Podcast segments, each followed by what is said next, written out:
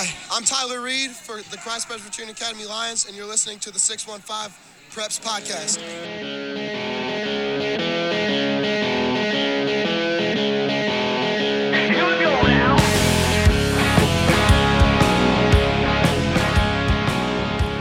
And a very pleasant hello and welcome to the 615 Preps Podcast, a show you can listen to between all your Black Friday shopping this week, and there should be plenty of it. Yeah, absolutely. I mean, listen to us. Why watch those two people fight over that last red scarf? oh, by the way, if you're going to record fights in the store, make sure you turn your phone sideways and don't hold it vertical. Public Make- service announcement. Yeah, that makes The it more helpful. you know. that makes it helpful. Alongside Scott Burton and Christian Capozzi, I'm Chris Brooks. Gentlemen, you know what to do. What's up? How you doing? We're in the semifinals for Division One. Man, it's Thanksgiving. Yes, it is. It is. Yeah, along from trying to get awake from a turkey coma on Thanksgiving, we've got football to talk about. It's a loaded loaded show, so let's dive right in. Division Two put their championship games together last week, and we'll talk about a couple of those games, a couple of Division One quarterfinals that had some interesting results to them, and then uh, we'll we'll pick who we think will win all of Division One games this week and who you got. On with the madness. Round three had plenty of it.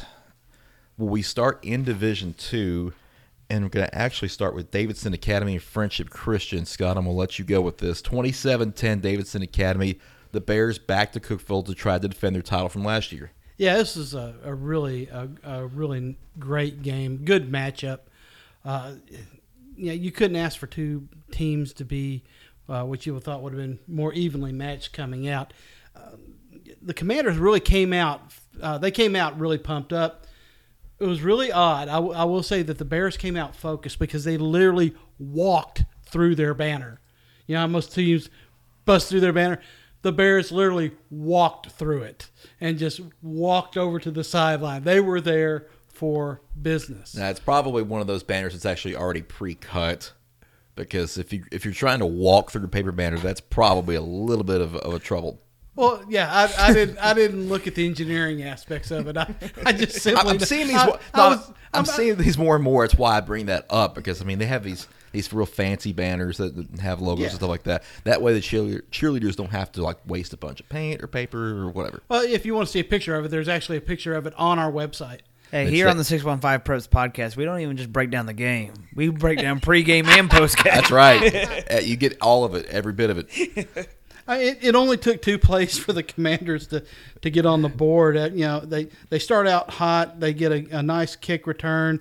Uh, well, first of all, they the you know the game starts with a delay of game penalty on Davidson Academy kicker, and and so you know, at, and they get another face mask face mask penalty, and it sets them up all the way down inside the forty yard line. And two plays later, Jaheim Robinson he scores. Um, from 36, and he was the leading rusher. Yeah, I- Just tell you a little bit about what the defense was like. That was a 36 yard run. He was their leading rusher with 61 yards. So you can see what's coming. Uh, you know, Davidson Academy comes back. They get the answer back, one yard uh, Griffin Sweeney run. Um, but it was just really was the friendship had trouble maintaining drives. Um, we'll talk a little bit. Talk to uh, Griffin Sweeney uh, after the game, and uh, this is what uh, he had to say. Okay, I'm here with Griffin Sweeney after Davidson Academy's 27 to 10 win over Friendship Christian. Griffin, some big runs out of you tonight. You got them on the board. How you feeling tonight? Uh, I feel pretty good. You know, the objective was go out there, pound it down their throat over and over again. If we pounded it down their throat, break their will, that's what we usually do. Is what we've been trying to do all year, and it really worked out for us pretty well at the end. So Yeah. So coming in, you know, this is a very talented offense. What was your uh, what was your your ideas about getting out there in front, getting uh, getting on them early? Well, we really we really wanted we really wanted the ball first to start, but we didn't win the coin toss. But once we once we got out there, we were a little nervous. We were a little nervous because we, we didn't we didn't know if we were going to be able to produce like we usually do against this tough Friendship Christian defense. But once we got our jitters out, that those first few runs, first few plays, we were like, oh yeah, we can totally do this. And we were just like, if we get on them early, there's no way they can recuperate if we if we just pound the ball. Right. And now they they were playing really you guys really tough in the second half. And I think that 27 yard run you had was a backbreaker. Can you walk me through that play? So um, my the left tackle, Jalen Brockman, he pulls he pulls to the, to the right. I always follow him because you know he's a big body. I like to get I like to get lost behind my blockers so no one can see me. And then I cut, and then when I cut, I saw Jalen block basically. He pancaked the dude, and I cut off his hip, and I was like, okay, I'm gone because I saw all the green.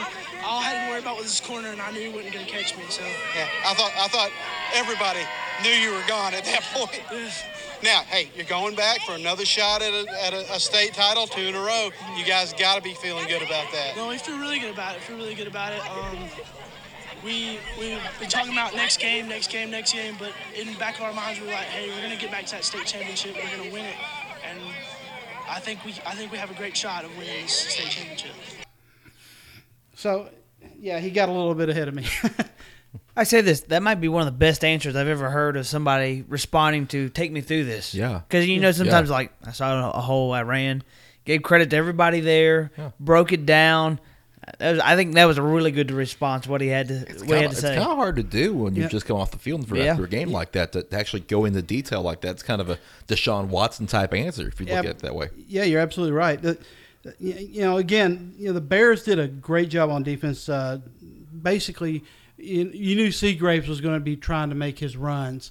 They did a really good job of extending the runs out to the side, preventing the cutback lanes, making it and, making life pretty much miserable on them, forcing them to throw the ball. And uh, you know they you know they forced them to pass. They had two interceptions. Uh, one of them key that came later on from uh, both of them by Kelvy Rice. Um, they did a really good job of mixing up run pass. Very good job mixing up run pass.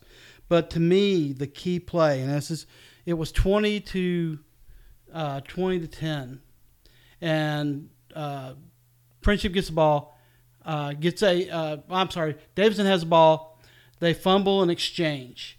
Friendship gets the ball deep in Bears territory, deep in Bears territory, and they miss the field goal that would have cut it to a one-score game. Davidson gets the ball again, and Davidson was held. I believe they were held to only like two yards in the third quarter. They could not move the ball either, and they have to punt the ball back. It's a short punt. They give the ball back, uh, and then uh, Davidson's defense holds. They hold on fourth down. Next series, uh, or maybe series after that, was a series where uh, Sweeney ran that. But uh, we talked to we talked to Bryce Rawls, uh, not just about his offense, but about their defensive play. Okay, I'm here with Bryce Rawls after Davidson Academy's 27 to 10 win semifinal victory over Friendship Christian here in Lebanon. Bryce, uh, we can talk about your offense in a minute, but I want to talk about your defense and what you guys do. I know you were there at the linebacker position. uh, you, you made several key tackles. Tell me about that defense and shutting down Friendship Christian's running attack, especially in the second half. Uh, our defense is amazing. Uh, we, we knew coming into the game it was Seagraves, their offense, just Seagraves. So we had to stop him and get him into passing situations. So we knew we could stop him on passing, so we had to get in running. Um, we practiced hard all week, just stopping on the run, stopping the run, and um, just defense hats off to him, did amazing. And now we go back to your offense. Uh, yeah, several big throws, several big plays. What do you say about your tight end there, number 32, making a couple big catches for you on the scores? Uh, amazing catch. AJ is a phenomenal player. We've been playing forever. Always trust him. Don't throw it to him. Just amazing. My credit to my line. They block. They do everything for me. So hats off to my offense. Amazing job. They jumped out ahead first off uh, at the beginning of the game. What did you guys What did you guys do to get yourselves back in that game and mentally to get back into it? Uh, we, we knew uh, one score wasn't going to hurt us. So, um, you know, we came in here ready to go with a big surge. You know, everybody wanted to get back to state, feeling good. Just nothing was going to get us down. We're, we're family here, all close and tight. Outstanding. Now you got to going back to state. You got to be feeling good. Oh, it's an amazing feeling. Uh, not sure exactly who you got. I think it's going to be University School of Jackson. Yes, sir. Um, what are you guys going to do to get ready for that so you can get two in a row? Got to watch the film on them first. Uh, they, they run a lot, so pass a lot, so we got to get our defense ready and just have a good week of practice. Awesome. So that was Bryce Ross, quarterback. He had two touchdown passes in the game as well. Uh, again, uh, masterful job of coaching. Uh, you know, a, a, very good game plan. It was a, a, great atmosphere, and Mother Nature must be a, a, football fan because the rain stayed off of us, which was really nice. Wow. Yeah, it, it also uh, it also managed to stay off of me at CPA. We'll get to that in just a second, but uh, we'll we'll dive into Division Two championship games more next week.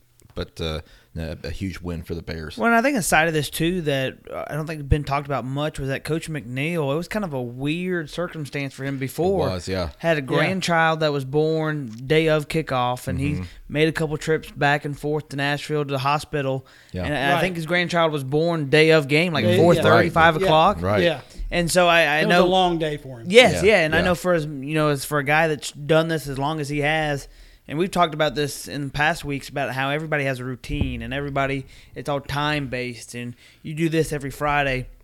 I don't want to say that's the cause of what happened, but you just you kind of take into to effect of hey, you know, this guy had other things going on in his life that we hardly ever think about yep. when it's not on the football field. Yeah, I right. think I think all things considered, it's still a great day for him. Oh yeah. Oh yeah. Yeah. yeah. I mean, it, it could have ended. You know, it, yeah, could have ended better. But I mean, this team really for being a team that just runs the ball and plays good defense. They they made a pretty good run. Yeah. Uh, I mean, Davidson Academy is is good, and you know their multifunctional offense was the story here. And what a turnaround from the beginning of the year. Because remember the the talk at the beginning was, well, another one of these teams where not going to be their year. They they have a great year last year, not going to be the case this year, and they have really put that to put that to been, the uh, side. Been, been a couple of those, and uh, one just about like that is, is the one over at CPA, yep. and the Ingle Martin's bunch back to Cookeville as well. They take down Lipscomb Academy 24 7. This was a game where CPA basically told Trent Dilfer's team, go ahead. I mean, we're going to run it down your throat, try and stop us. And then CPA threw maybe three passes in the entire game behind Cade Law and Tyler Reed. The Lions just rolled to more than 330 yards of, of rushing against the Mustangs in this one. Tyler Reed, 126 yards, two touchdowns, including a 66 yarder on the very third play of the game to really set the tone in this one. And all night, it was just Lipscomb Academy really just fighting an uphill battle. The Mustangs in the third quarter got what they needed. They got a break, got in the end zone, and cut it to three points. And then special teams breaks their back. Reed Williford 84 yard kickoff return on the very next kickoff, and CPA's back up to a two score game. Lipscomb Academy fought back again, gets down to the one yard line, gets fourth and goal, and, and probably where I have a real problem with what coaches tend to do in this situation. They line up in shotgun from the one, try to run it up the middle, and get stopped. Three yards in the backfield. Yeah, I don't understand that. I don't understand that either you're backing your backs up. I mean, I know that I know that in theory it's they can read and then they can get a full head of steam, but yeah. I mean, if you're running jet sweep, I get it. Maybe it's something just to get to the outside and race to the corner. But if you're going up the middle, there's no reason to run up shotgun. I, I say that in college games all the time, and it, it's just he does. I can tell. I, I can tell you he does. Yeah, yeah. It, just because it, it, didn't work out this time, no, no, no. He he feels shotgun from the one is a pet peeve for me. I mean, if you're going to run it at the middle, go under center and go. But yeah. you know, I digress. The the big thing here, though, Trent Dilfer gambled a little bit right there. Could have went for a field goal to cut it to one score. Decided to go for a little more momentum. I get that, but I think the play call just didn't wasn't wasn't well done there. Well, and, I mean, you know, Langston Patterson. I, I, I wanted to mention him because he was the one who made that tackle on that fourth and one stop uh, at the goal line. But he had eight tackles. He was uh, their defense. Like I said, this is this is as well coached a team as I've as I think that there is out there right now. We'll hear from Tyler Reed now after his big performance. Got Tyler Reed from CPA. Lions 24 7 winners over Lipscomb Academy. They're headed back to Cookeville to try to defend their state title. Tyler, big night for you. Two touchdowns This is my final win. How you feeling right now? I feel amazing. I'm so happy. Uh, man, the line popped off. They played so well. Uh, the blocks were there, the holes were there, and I was just ready to hit them. So, uh, yeah, I'm super excited right now. I'm ready to go to state and get a win. Uh, a big turning point in the game. Lipscomb scores, cuts it to three. You get a kick return for a touchdown Yes, to turn it back in your favor. How big was that for momentum? Man, Reed Wilford, number 20. A great job by him to just hit it, run full speed. Man, that was awesome. It was such a game. It was such a game changer. I was so happy to have that break. Defensively, you guys held them in check in the first half. What was the key behind that? Uh, I mean, just stopping the run. We knew they were going to try and run it. Uh, since we last played them, they started running it a little bit more, and also we had to uh, shut down number 10 because that was their guy. That was the guy to pass to. You guys had a tough start. You put a lot of tough competition, but now the reward, you're going back to try to get another, another ring. Yes, sir. I mean, how how how far has this team come along since week one? Well, you're about to see it state because we're about to go play the same team we played week one. We lost 30 to six, so I'm ready to go get some redemption. Well, you got a week to rest. Uh, go get ready for it. Yes, sir. Appreciate your time and uh, good luck at state. Thank you. Appreciate it. Yeah, that's it. I mean, they're they're facing ECS again. Um, a little bit of revenge in their minds, but uh, he's right. They've come a long way since week one. The schedule obviously was brutal, and they've learned from it. And they're that as battle tested as any team of the state. Yeah, this was a big accomplishment for Ingle Martin. This is a team that started 0 and 4, 1 and 5, and lost so many seniors. And Ingle Martin just, you know, he puts it together. They they win. Well, speaking of head coach Ingle Martin, let's hear from him now. Thanks for paying that bill. I did pay that bill today. Got head coach Ingle Martin at CPA, 24-7 winners over Lipscomb Academy. Coach, congratulations. Going back to Cookeville to try to defend it. Yes, sir. Uh, really excited. You know, um, really proud of our, our 2019 seniors. You know, this this group's going to be remembered for being a courageous group of, uh, of young men. You know, um, losing 31 seniors, and that's all anyone want to talk about. Uh, going 0 and 4, 1 and 5, that's all anyone want to talk about. And, and these guys didn't let their their uh, their losses or their wins define them. They were defined by the way they treat each other, the way that they approach their business. Um, and uh, we're really excited to, to be together two more weeks. You guys took care of business in all three phases. The kick return for a touchdown had to be the turning point of the game, did it? Yeah, that was huge. You know, um, our special teams have been great all year. Uh, Steve Linger uh, and Trent Fisher, man, two guys that poured their heart and soul into it for those kids, and uh, those guys out there executed amazing. How about the play at Cade Law? I mean, you got a sophomore quarterback. He's basically guided this team back to Cookeville. I mean, how has he really helped this offense go? Uh, he's done an amazing job. You know, he's uh, worked every week, and it's been something that that um, you know uh, has taken uh, steps. You know, every week, gotten a little bit better, gotten a little bit more confident, and he had some really big uh, first downs for us tonight for sure. Now, you guys have a week to prepare and get ready to go back to Cookeville. What's it going to take to bring home another gold ball? Uh, well, I don't know. I don't even know who won the other game, so I have no idea. But uh, you know, being um, you know, for our staff, being able to go back and and having had some experience there, you know, I think uh, our guys will do their best. You know, that's all you can do is, is control uh, your effort and your attitude. And our coaches, our players, are going to do that in the next two weeks and be excited. Sounds good, Coach. Appreciate the time. Yes, sir. Congratulations on the win again. Yeah, thank you. Thank you. I think the funny thing right there was that actually Tyler Reed knew that they were playing ECS before Ingle Martin did. So I actually did the Reed interview first, and, and he knew right away it was ECS. So that thought that was interesting. But uh, yeah, the, the Lions, Ingle Martin's right, and it's all everybody wanted to talk about was the record and losing the seniors. Now all we can talk about is them playing for a state title.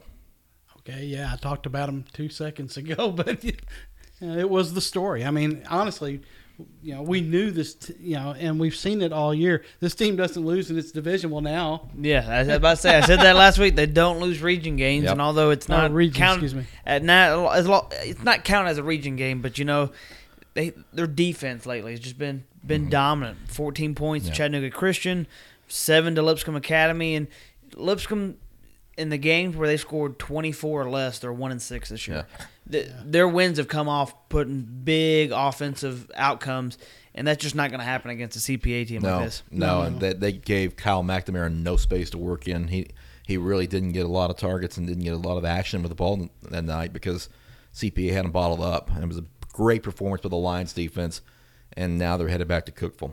So from one really good defense to another, MBA is back in Cookeville as well with a twenty to three win at MUS. Scott, well, uh, first of all, I'm going, I'm going to, I'm going to plead when we get into uh, uh, our results from last week. I think I need to get half a point.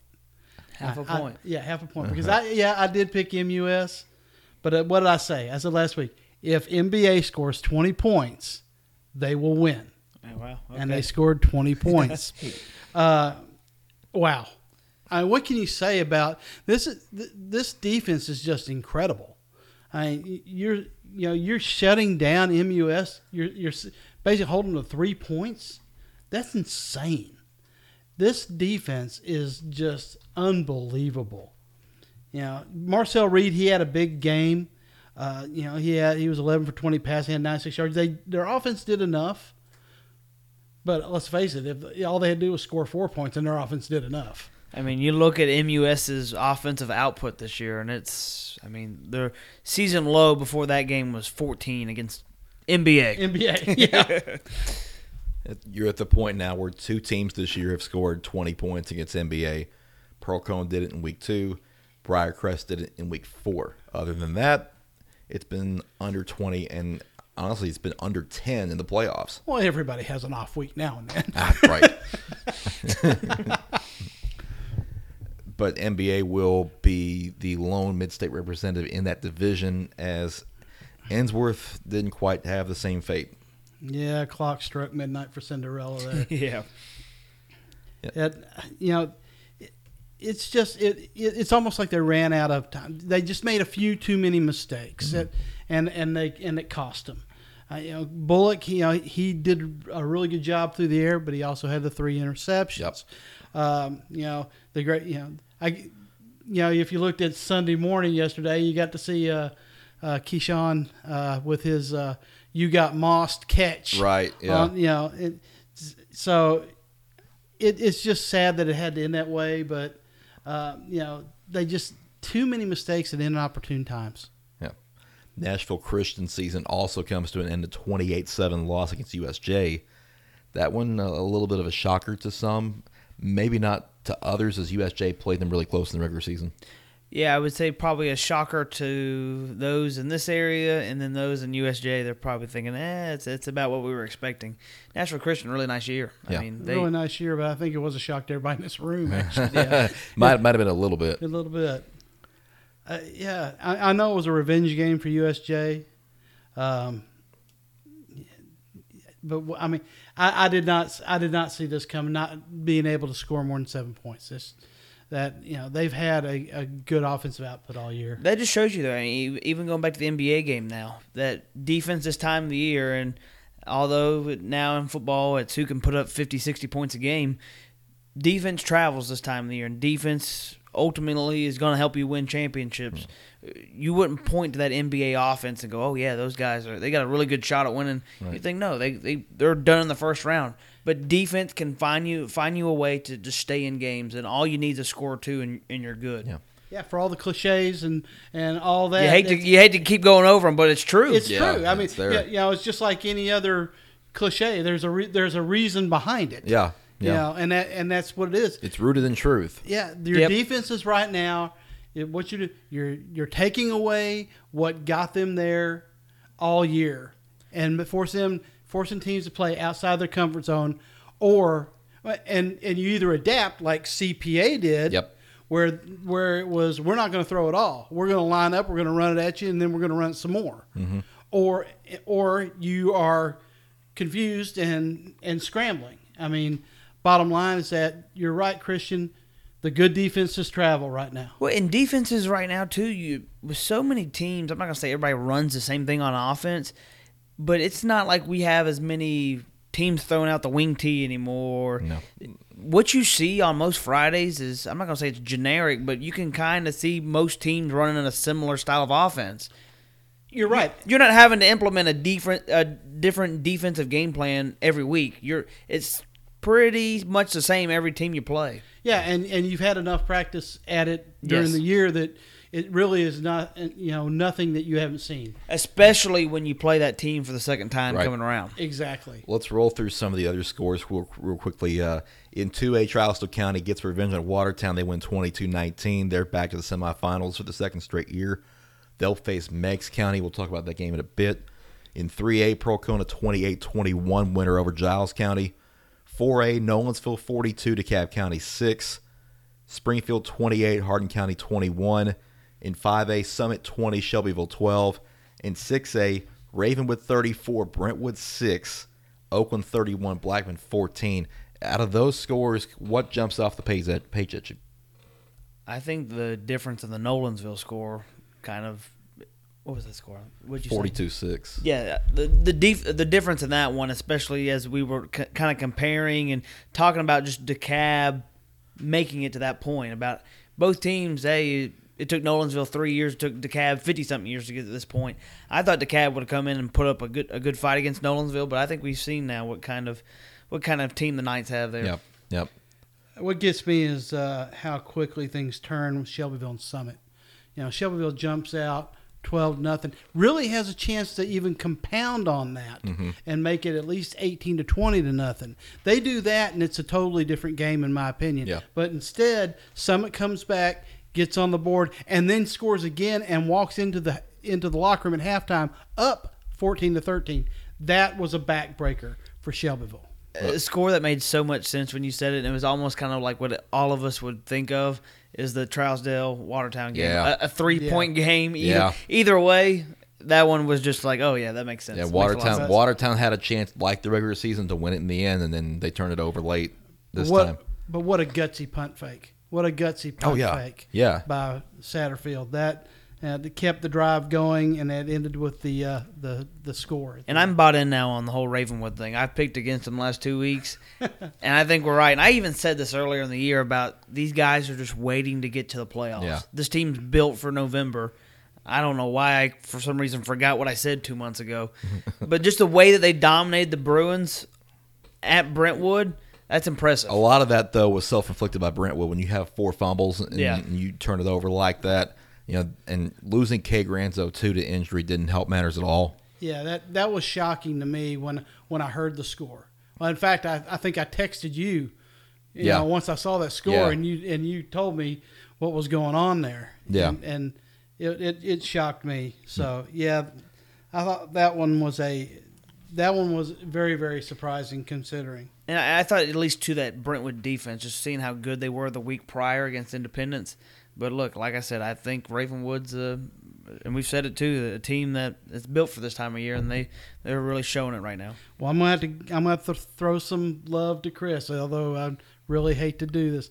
He called it Cavante White, uh, Springfield scoring. You know, I, I was all over Hudson building him up, and Chris was quick to say, "Yeah, he's good, but White's gonna be the one." Well- and sure enough, Since we're at that point, why don't we go ahead and talk about our players of the week? Since you've thrown out Cavante White, I'll give you his numbers: twenty-four carries, one hundred eighty-three yards, three touchdowns. Springfield 28-21 winners in overtime too. We didn't mention that they had to work a little overtime to get to the semifinals again. So Well, I, I, I'm going to counter with uh, a Ravenwood uh, uh, in that 34-6 win. I'm going to go with Brian Garcia, 14 uh, attempt. I mean, 14 completions, 22 attempts, 218 yards, three touchdowns, and one rushing TD. Give me another runner, Ryan Pistolka from Nolensville. 14 carries, 166 yards, three touchdowns in their 42 6 win. I'm going to counter with another QB then.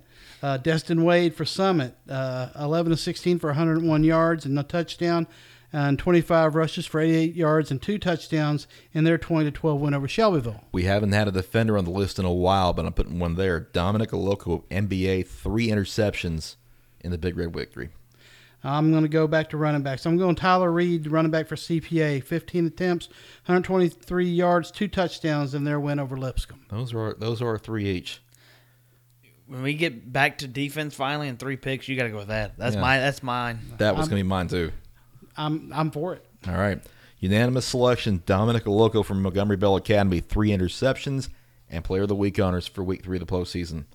With that, we're going to take a break. We will dive into the games for this week after this. This is the 615 Preps Podcast. Back in a bit. Hi, I'm Griffin Sweeney. I play running back for Davidson Academy, and you're listening to the 615 Preps podcast. Back here in the 615 Preps Podcast. Going to change it up a little bit this week. We're going to go ahead and go right to who you got. We'll talk about each game as we go through it, a little bit more of a preview style type who you got this week. Uh, but first, the results from last week. I went 9 and 1. I'm pretty proud about that. I'm happy with that. Yeah. It's a bounce back week. I'm still in second place though. Scott went eight and two. Christian went seven and three, and the Twitter voters eight and two. So I had a good Well, week. I still drag the drag up the rear. seven three. It, when you start getting to these games, it, it, it gets a lot tougher. Seven Yeah. and three is nothing to nothing to sneeze. Scott, you and I got to work some work to do because the Twitter voters have a three game lead on us.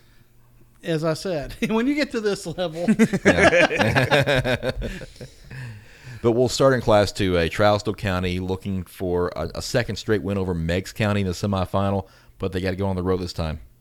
Yeah, no, it's Trousdale County after going down the wire again to Watertown, a really hard fought win.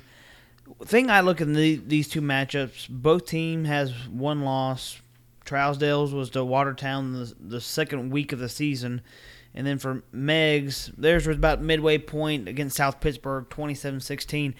I think Trousdale's been a little bit more battle tested. Uh, you look at some of the the results for Meigs, they have just been blowing opponents out, and that's look they're saying, hey, they're a really good team.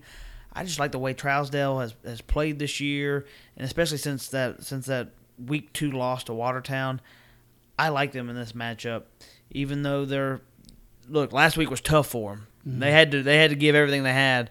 I think they've they've got enough now to get to the next level and uh, be the one of the final two in that class. Well, I mean, last last week was a ma- uh, matter of two teams that knew each other well. Yep. um, and matched up well. I think um, Meigs County features uh, Mr. Football finalist running back Aaron Swafford. He had uh, 313 yards and four touchdowns last week against Oneida. Um, but they also forced several special teams miscues, uh, only allowed 220 total yards. Trousdale's defense is going to have to contain Swafford and Meadows. They, they're just going to they're going to have to, but they have uh, they have. I agree with you that Meigs County has not played the schedule that Trousdale County has. I think that Trousdale's team speed may be something that Meigs County may not have seen yet. Uh, I'm, I'm not not knowing uh, all the teams they played, but uh, I'm I'm also going to go with Trousdale County in this game. They're going to have to draw a lot off of last year's semifinal game in Hartsville to, to really kind of see what they're up against. And Trousdale, like you guys have said, they're battle tested. They've been able to win the close games other than the first loss against Watertown. They've won 10 in a row and they score in 39.1 points per game during the winning streak. Cameron Rankins, Kobe Ford, that bunch is going to have a, a big role in what happens in this one. And even though they've got to drive 136 miles to Meigs County to play that game, I think Trousdale County also comes home with a win there. I like the Yellow Jackets to get back to Cookeville to try to get the 2A title back. That defense, especially for Trousdale, they've given up 20 points or more just one time this year, and that was against Jackson County. Meigs County has done it three times. So I- think although Meigs is they've got a really great record, their defense might not be as good as the Yellow Jackets. And as we said earlier, defense tends to travel. That's why I, I sided with Trousdale. We'll move on to 3A now, and another rematch of a semifinal from two years ago. Covington will travel to Pearl-Cohn to try to avenge a, or actually try to duplicate what they did to the Firebirds two years ago. Covington won 31 28 in 2017. The Firebirds are still looking for that perfect season, and they get to host again. Yeah, the Chargers have been the runner-up for the past two years, and they've lost to Alcoa both years. Uh, they're really trying to, to get back and, and finish one of these off. Um, they got here. Uh, they were number three in the Region Seven. They knocked off Melrose, and then they avenged the loss to South Gibson, and then they beat uh, Woodsdale. Um, they average a 285 yards per game rushing, and they only allow 135 yards per game this is a really solid defense, and this is a, a team I don't know that Pearl-Cohn has seen the likes of this year. Um, they've got a thousand yard rusher in Marcus Hayes. He's back from injury. Martino Owens is going to have to be accurate. They're going to have to put the ball up, but the burden is going to be on the offensive line to get Breedlove and Dayton room to run. They're going to have to control the line of scrimmage. I this is one of those games where my head's telling me to pick Covington. I'm going to go Pearl-Cohn because I believe in Tony Brunetti. I believe that this team has a mission, and I think that they feel like they're representing the mid-state here and the metro schools, and I think that means something to them. I think you nailed it when you said the Metro thing because that's been the question for long. Like, who's the next Metro school that can get out of this? And there's been so much news, especially this year, about what's wrong with football in Metro. And I think Coach Brunetti and that squad, you talked about them not seeing a team like Covington. They've been Covington this year. They they've been the opponents that's just really up into the playoffs. This defense has just been really taking care of business. Uh, so many shutouts this year and really good teams. The East Nashville game that we covered.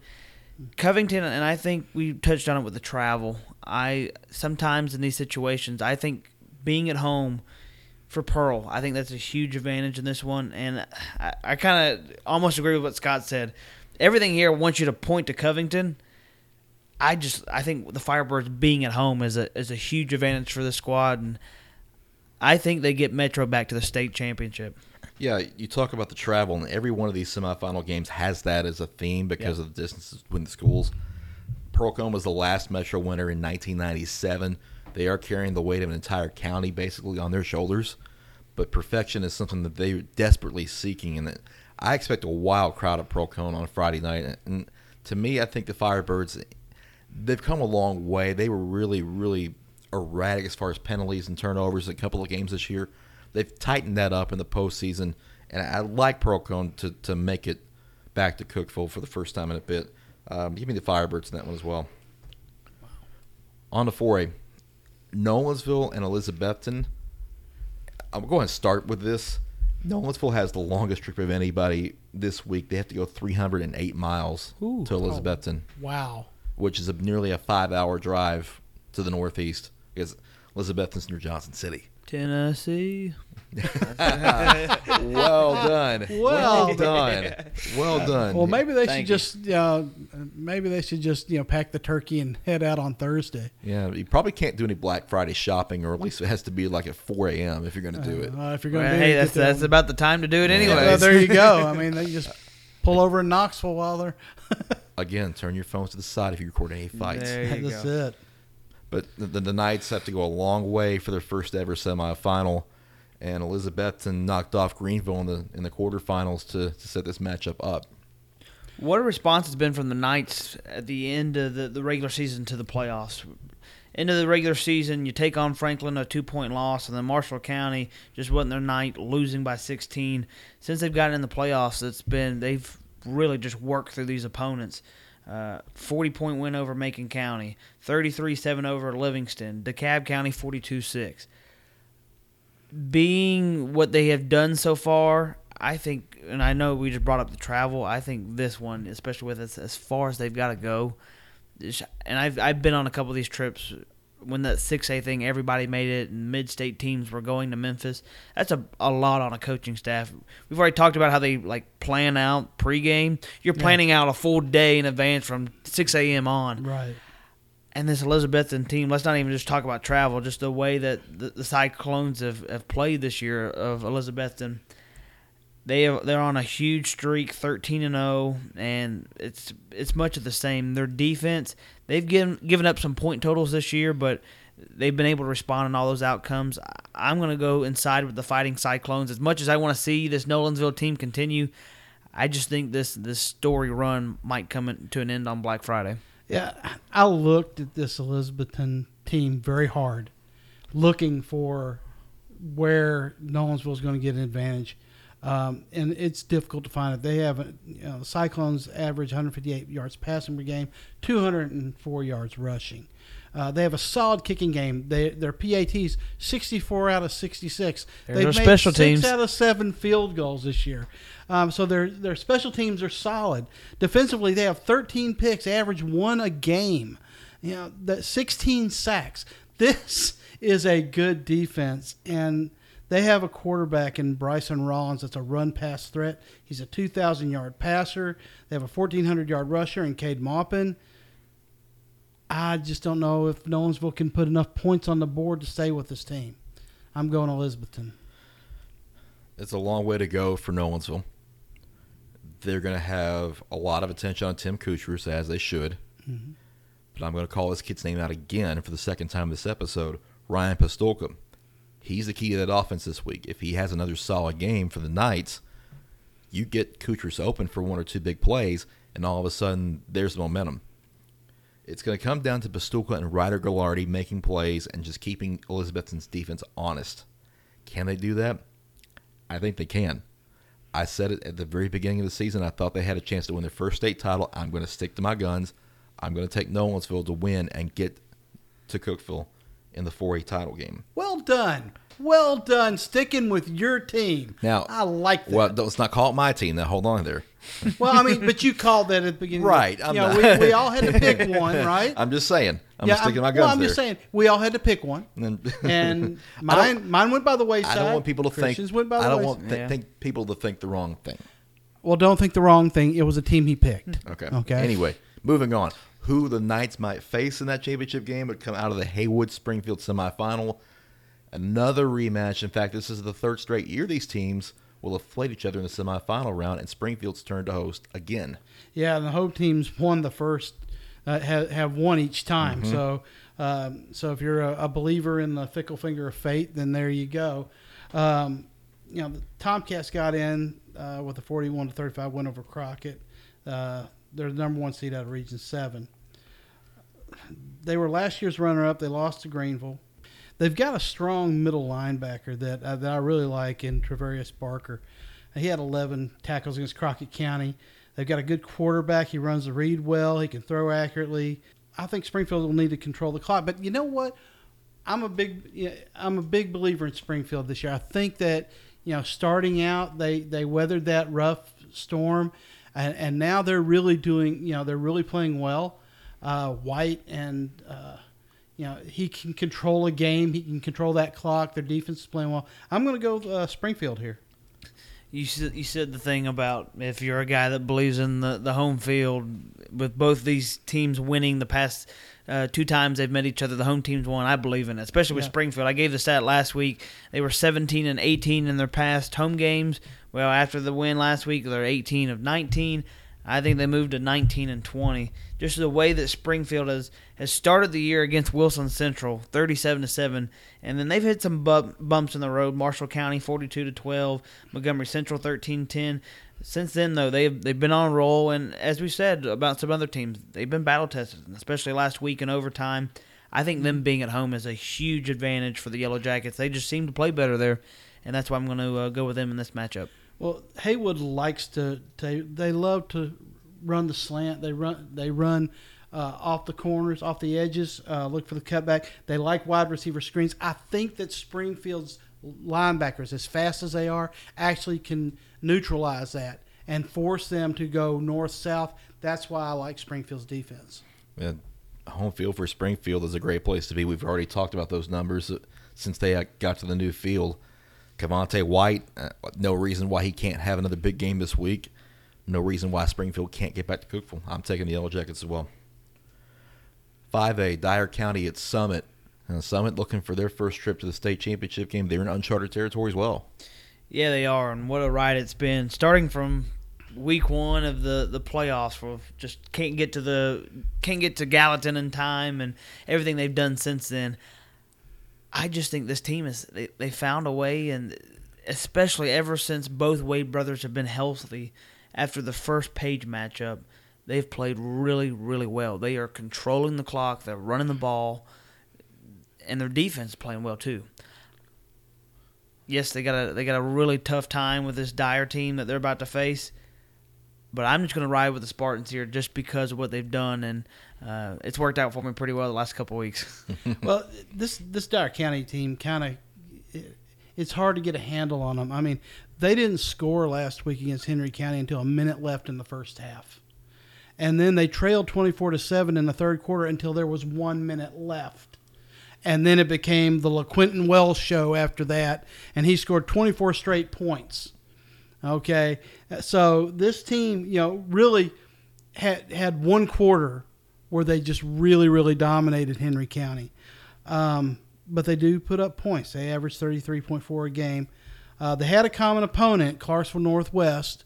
Uh, both of them beat Summit beat them 30 to three. Dyer County beat them 63 to seven. Uh, but you can't go by score just knowing they beat them.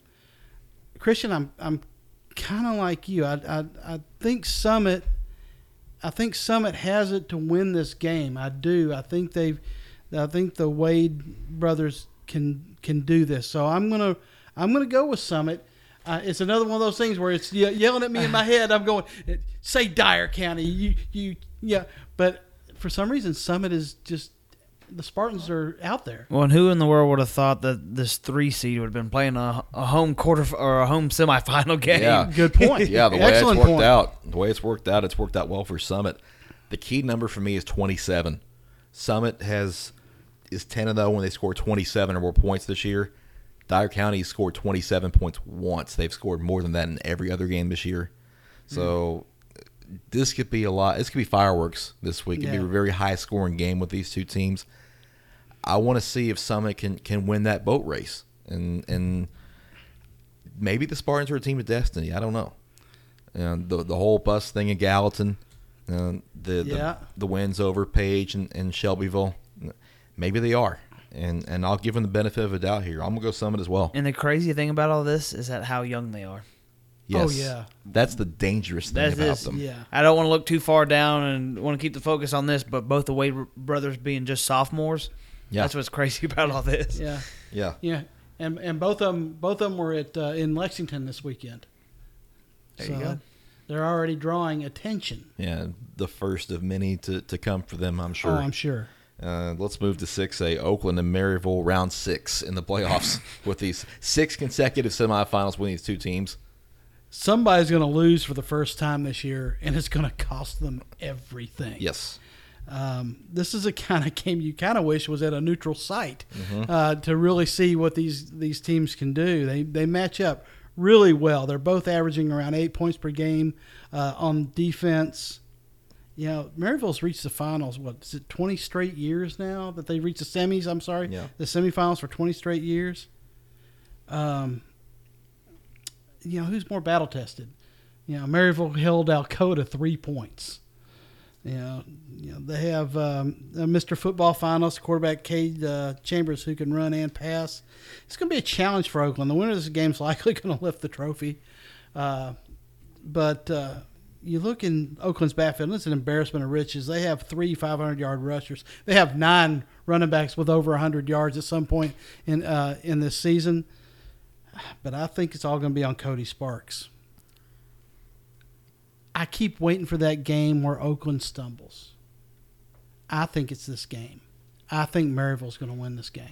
Took the words out of my mouth. Uh, Oakland has quietly stumbled the last couple weeks. They've won, but with MJ taking them into the third quarter and being in that game, and even Lebman sticking around, just not even it was thirty four to zero.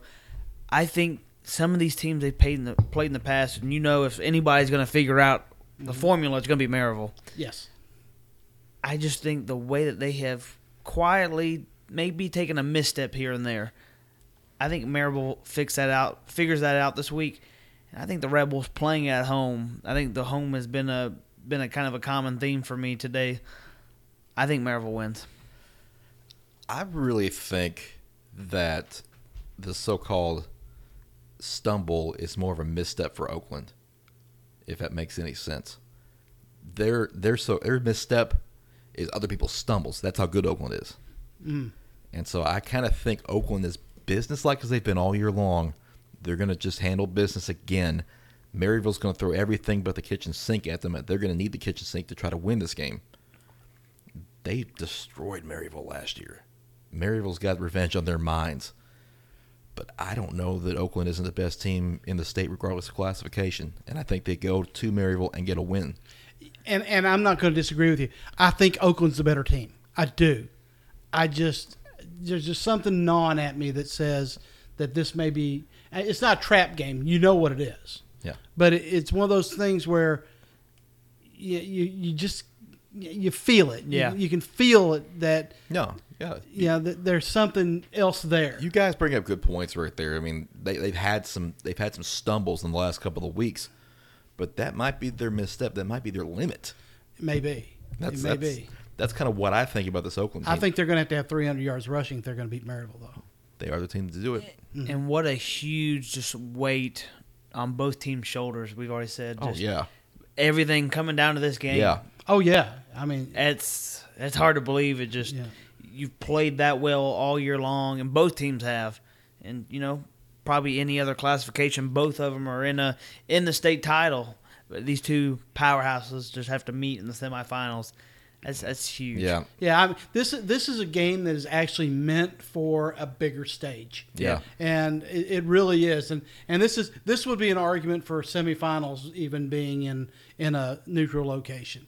Uh, I know we could argue about that, and I really don't want to, but I'm just saying this would be an argument you could make Yep. because it's one of those games where you could fill up a stadium, a good size stadium, to watch these two teams Yeah. play. Oh, trust me, I've heard a lot of those comparisons about high school teams and some place down on West End. Uh, hey, no one else is going to bring that one up, but thank you for doing that. Yeah, thanks for doing that. Yeah. Yeah, yeah.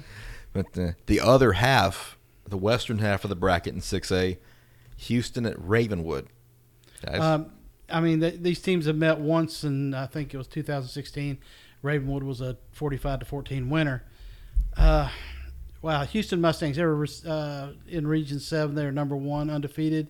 Uh, beat Germantown and Whitehaven. I could. That was the, the score that really jumped out at me because I thought that Whitehaven, with the three UT commits on defense, I thought that they would be able to hold uh, I thought they'd be able, able to hold Houston down, and uh, th- it was amazing to me. So this team has got some some solid offense and defense. They're allowing only 15.6 points per game on defense, and they're putting up 43.4 points per game on offense. The, this team put up 453 yards of offense on Whitehaven, mm-hmm. 294 through the air. You know, their quarterback, Ethan Burns, has 1,707 yards passing, 27 TDs. He only threw three picks. But then again, it's Ravenwood. it's Ravenwood. Yep. It's Reggie Grimes. It's it's Tony Rice. It's oh, hopefully it's Tony Rice. Yeah. Um, yeah, you hope you hope he's able to play. you know, it's Johnston. It's Brenningstool. It's unfortunately Houston. I'm going with Houston. Oh man, and it's hard not to. You look at the just the scores, and they had a three week span there in the. It's all in the playoffs. Last game of the regular season, f- put up 50 against Southwind, 56 against Germantown, 55 against White Station. They're just rolling offensively. Yeah. But you mentioned then it's Ravenwood, and I keep saying, well, I doubted them against Cane Ridge. That didn't turn out very good. I doubted them against Brentwood. That didn't turn out very good. Look, I, I could probably doubt them in this one, and I'm just look. If I do it a third time, I'm gonna feel bad, especially if they win. I gotta go Ravenwood here just because I've I've gone against them so many times. And look, I think their defense too. Their defense is gonna be their defense is gonna be a huge factor in this game. When's the last time uh, a Houston team has played a defense like this? I know they put up a put up some really serious points, especially against Whitehaven.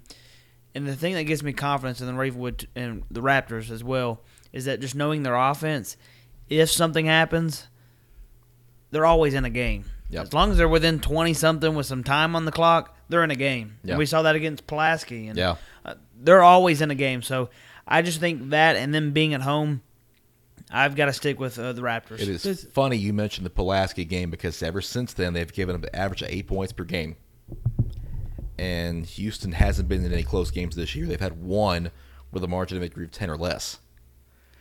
I don't know if Houston gets behind if they can keep up. Maybe they can, maybe they can't. I'm going to take Ravenwood here. I guess I'm believing in the, all the mid-state teams that are left, but uh, Ravenwood at home, if they can play on their own home field, that's, another thing That's too. another thing there because you know it's supposed to be rainy and we don't know what that field's going to be like. They could be playing at Franklin. They could be playing at true. Nolensville Yeah, again. yeah. I, I mean, and this very well, and it, this very well may come down to a Luke Akers field goal. I mean, it really, it really could. could. Um, and and trust me, I, I you, the more you guys talk, the more I, I'm like, Uh oh, do we have our first reversal of the year?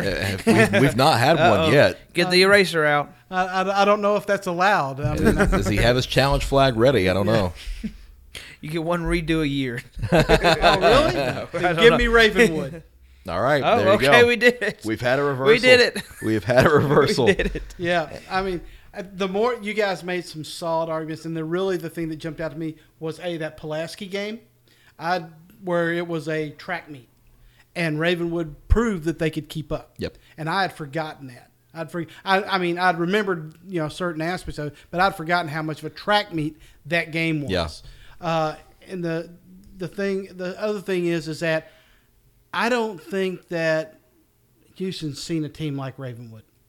I mean, Whitehaven's a different a different animal.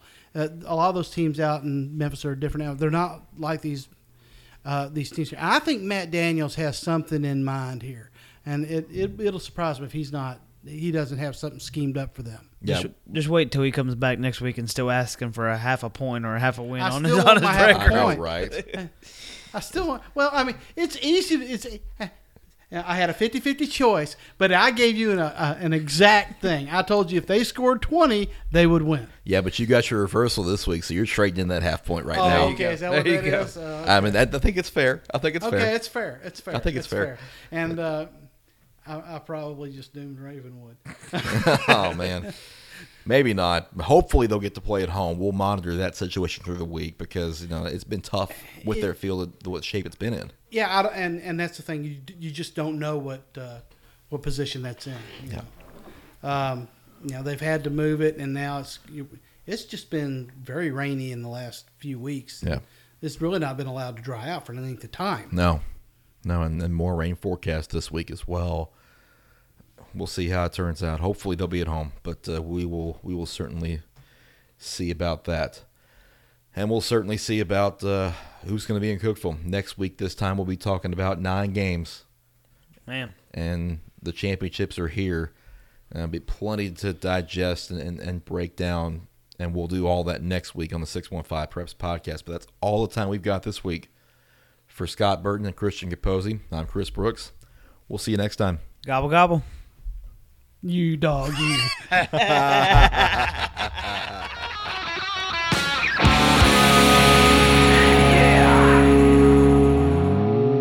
Six one five Preps podcast is a production of B Squared Media LLC.